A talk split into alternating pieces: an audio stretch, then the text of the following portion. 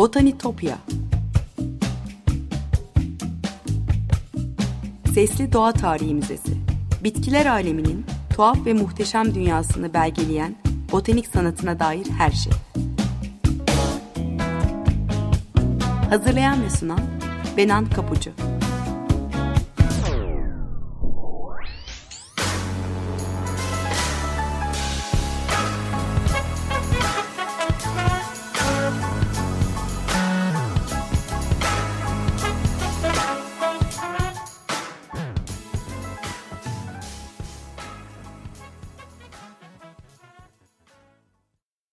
Merhaba sevgili Açık Radyo dinleyicileri. Botanitopya'ya, bitkiler aleminin tuhaf ve muhteşem dünyasına hoş geldiniz. Anlatıcınız ben Benan Kapucu. botanitopya.gmail.com elektronik post adresinden ya da aynı adlı Twitter hesabından her zaman bana ulaşabilir. Yorumlarınızı, varsa anlatım konuya dair katkılarınızı paylaşabilirsiniz. Bazen burada anlatım hikayeleri görsellerle, küçük özetlerle, kimi linklerle destekliyorum Twitter adresimden. O yüzden takipte kalırsanız çok çok sevinirim. Eski program kayıtlarına Spotify'dan Açık Radyo Podcast'ı üzerinden ulaşma şansınız olduğunu da buradan tekrar hatırlatmak isterim. Sevgili dinleyiciler bugün size Hollanda'nın altın çağında 16. yüzyılda yaşamış bir ressamdan Roland Sevir'den bahsedeceğim. Utrecht'te ünlü Flaman ressamların sıklıkla ziyaret ettiği egzotik bitkilerle dolu efsanevi bahçesiyle ve çiçek natürmortlarıyla biliniyor. Gerçi türlü türlü küçük hayvanların, böceklerin, kuşların doluştuğu o kompozisyonlar o kadar yaşam dolu ki natürmort, ölü doğa demek de zor. Roland Savory çok yetenekli bir manzara ve çiçek ressamı belki ama en çok nesli tükenmiş dodo kuşunu ilk çizenlerden biri olarak biliniyor. E, dodo kuşunu duymuşsunuzdur. E, dodo ya da Mauritius dodosu Latince adıyla Raphus cucullatus güvercingiller familyasına ait. Uçamayan, koşamayan ve çok da akıllı yaratıklar olmayan dodolar insanoğlunun vahşetinin fazlasını nasibini almış ve 400 yıl önce nesli tükenmiş. En son 1662'de Mauritius açıklarındaki bir küçük adada görülür bu kuş. 1598'de Mauritius'a gelen Hollandalı denizciler uçamayan uysal bir kuş olan Dodo'yu eti için çok yoğun olarak avlayınca bu sonuç kaçınılmaz tabii. Alice Harikalar Diyarı hikayesinden tanıdığımız Dodo'nun gerçekten yaşamış olduğunu Savery'nin resimlerinden, eskizlerinden de anlıyoruz. Peki kimdir Roland Savery? Onun hikayesine bakalım. 1576'da Belçika'da Flaman şehri Kortrijk'te doğmuş.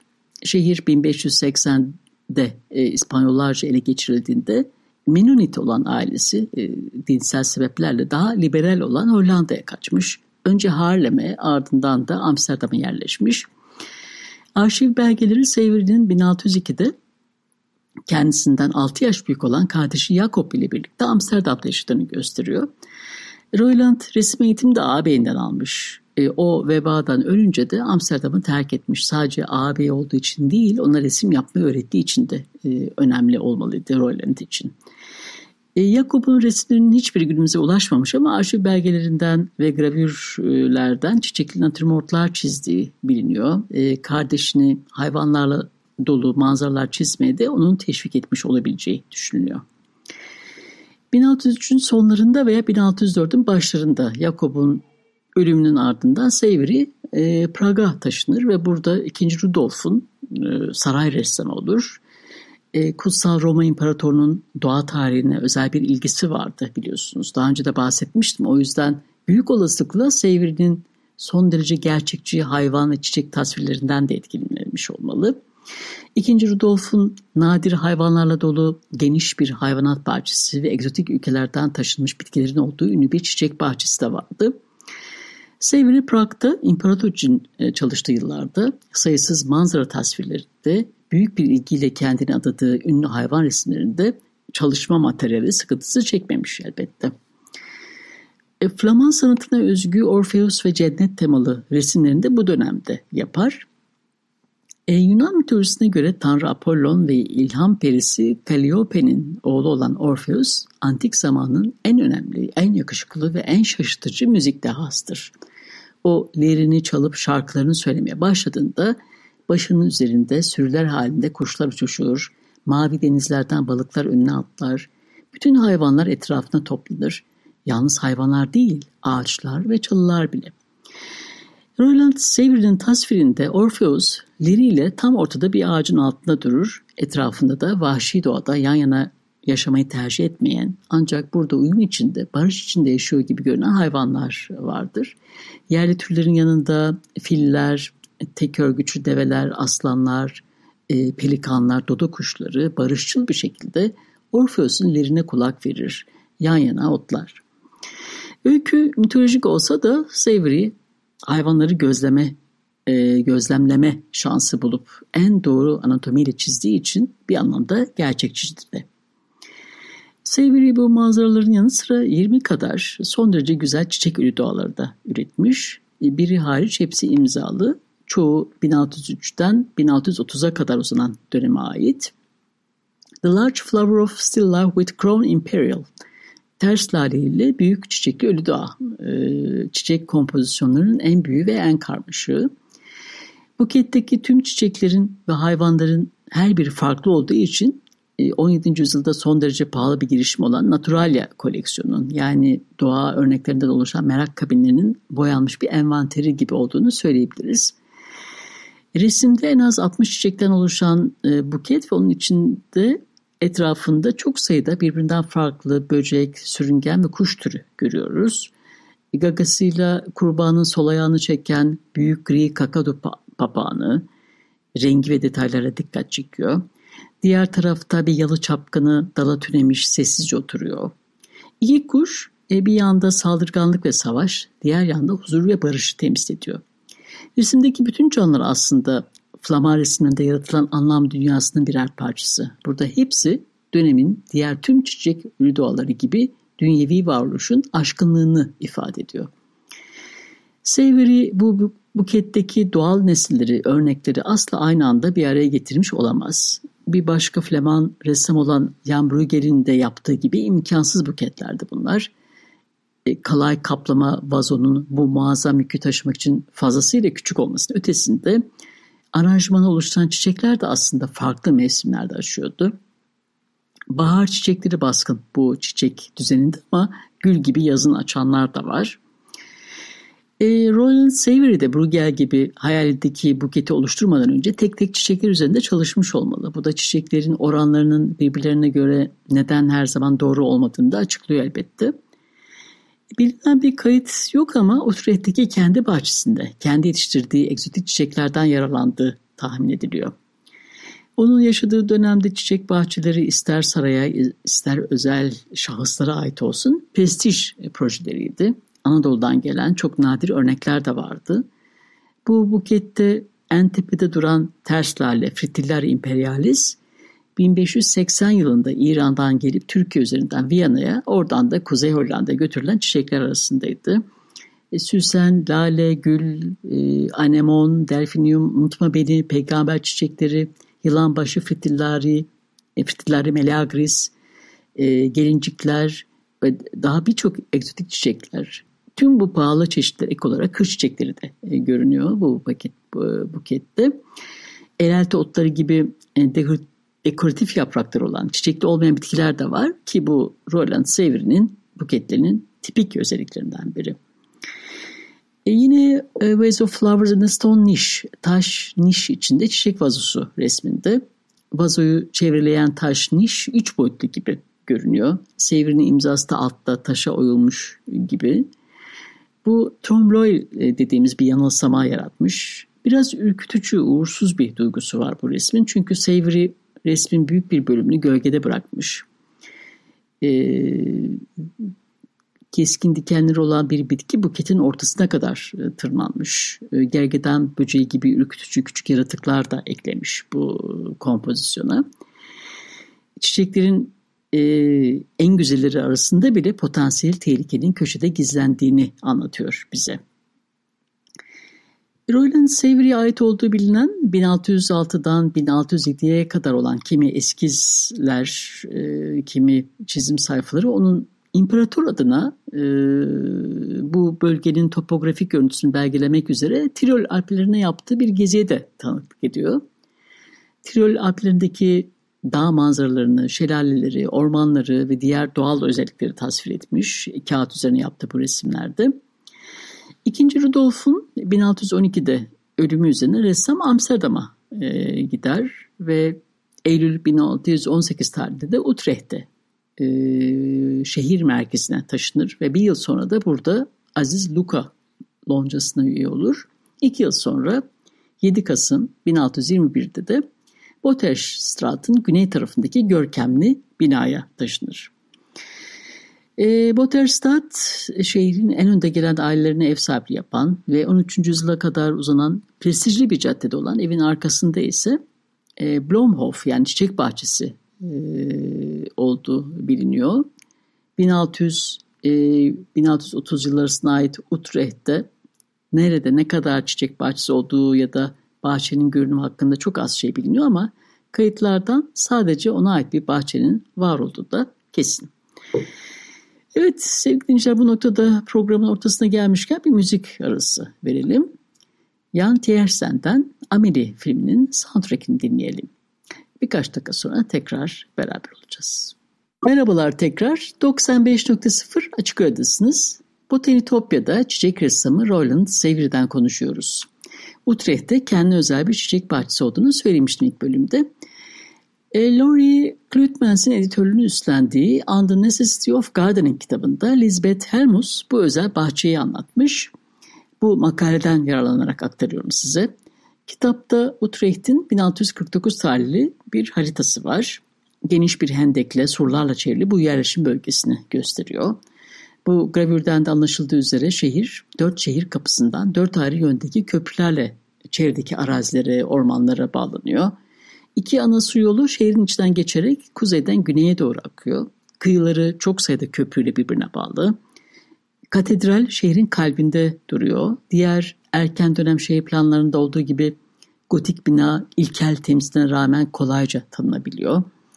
Kilise binalarının çatıları katedralinki gibi su yolları mavi renkleriyle ayırt ediliyor. Sokaklar ve meydanlar beyaz, onları çevreleyen evler kırmızı, eğimli çatılı dikdörtgenler olarak çizilmiş. Parklar yaprak döken ağaçlarla dolu, bahçelerde şematik olarak çiçek tarlalarına bölünmüş. Büyüyen ve çiçek açan her şey yeşil renkte. E, katedralin batısında Botterstraat Caddesi'nde yer alan Roland Savry'nin evi ve çok değerli çiçekler, bitkilerle dolu bahçesi de görünüyor bu tasvirde, bu haritada. E, bahçe güneyde yüksek bir kapı ve kuzeyde alçak bir çitle çevrili. Kapının sağında Utrecht'in arması var.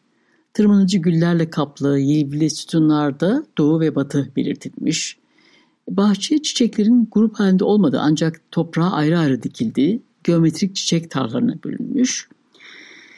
Savory iflas ettikten sonra burası e, bu ev ve bahçe 30 Ekim 1638 tarihinde ressam Petrus Portengen'e satılmış. E, Portengen ev için 5400 gulden ayrıca bazı taşınır mallar ve bahçedekiler için de 400 gulden ödemiş. Botanik tarihinin ünlü çiçek kitaplarında gördüğümüz birçok çiçek Utrecht'teki bahçelerden, canlı örneklerden bakılarak çizilmiş. Alman ölü doğa ressamı Jakob Merel e, örneğin ilk böcek bilimci, bitki ressamı Maria Sibylle Merri'nin de üvey babası ve hocası biliyorsunuz. 1632'de Frankfurt'tan Utrecht'e taşınır. E, 1641'den 1649'a kadar Bergstraat'taki çiçek bahçesinde çalışır ama onun tekniği Roland Sevir'den biraz farklı. Antwerp'ten gelen Jan Davidson de Hem'in öncülüğünü yaptı. Farklı bir gelenekten geliyor. O gelenekle e, çalışıyor. Emanuel'in yaşadığı Bergstraat'taki çiçek bahçesi, e, çalıştığı çiçek bahçesi kamuya açık olanlardan biriydi. Bu yüzden lale soğanlarının çalınması da sürekli bir endişe kaynağıydı.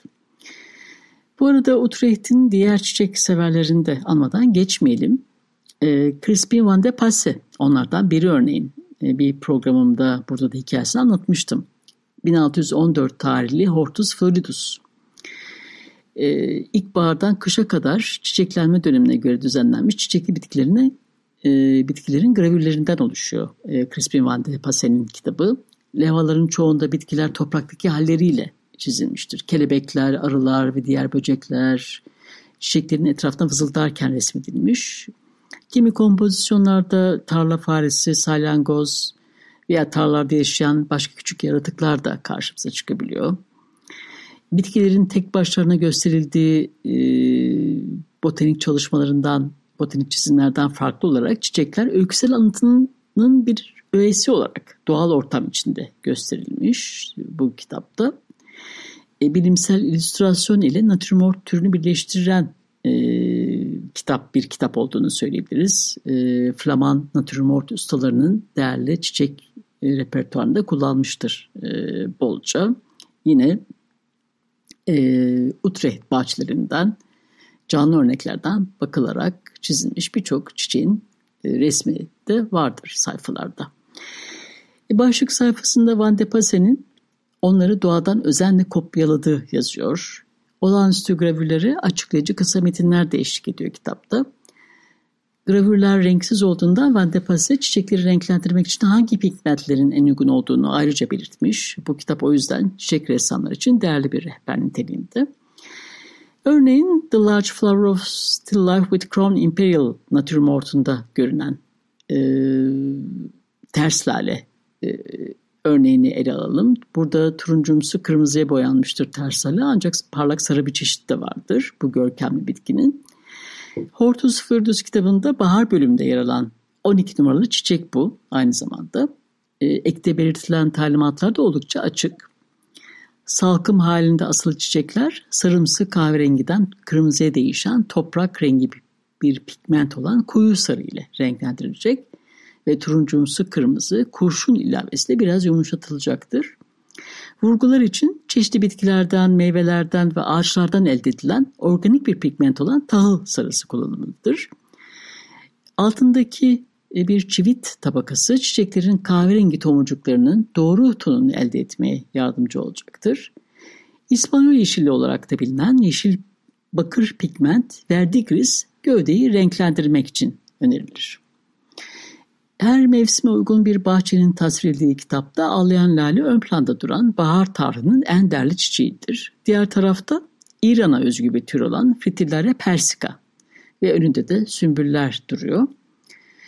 Ağlayan lale gösterişli güzelliği bir yana keskin hoş olmayan kokusuyla da biliniyor. O yüzden aynı aileden gelen yoğun kokulu zambakların ve sümbüllerin yanına dikilmesi de rastlantı değil.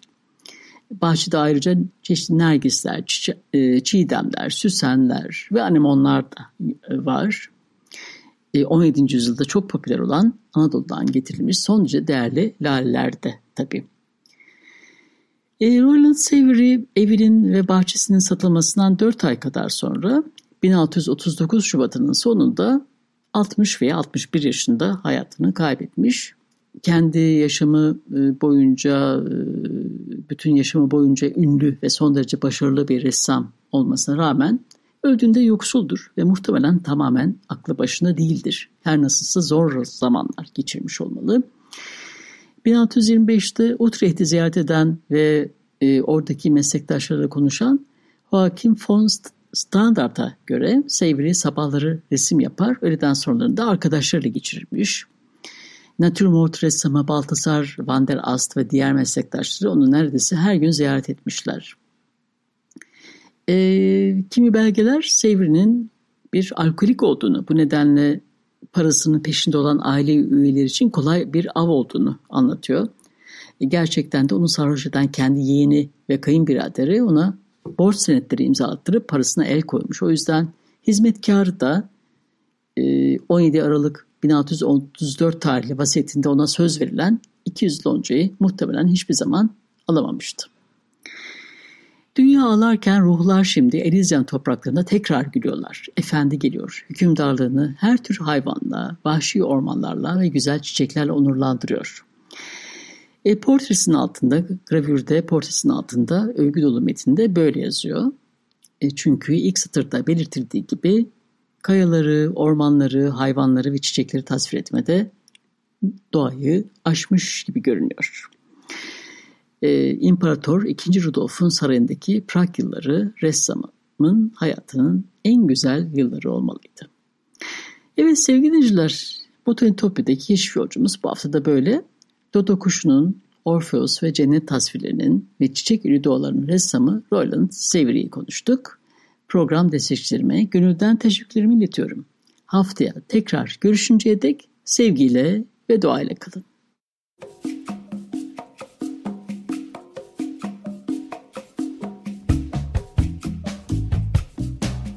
Botanitopya Sesli Doğa Tarihi Müzesi Bitkiler aleminin tuhaf ve muhteşem dünyasını belgeleyen botanik sanatına dair her şey. Hazırlayan ve sunan Benan Kapucu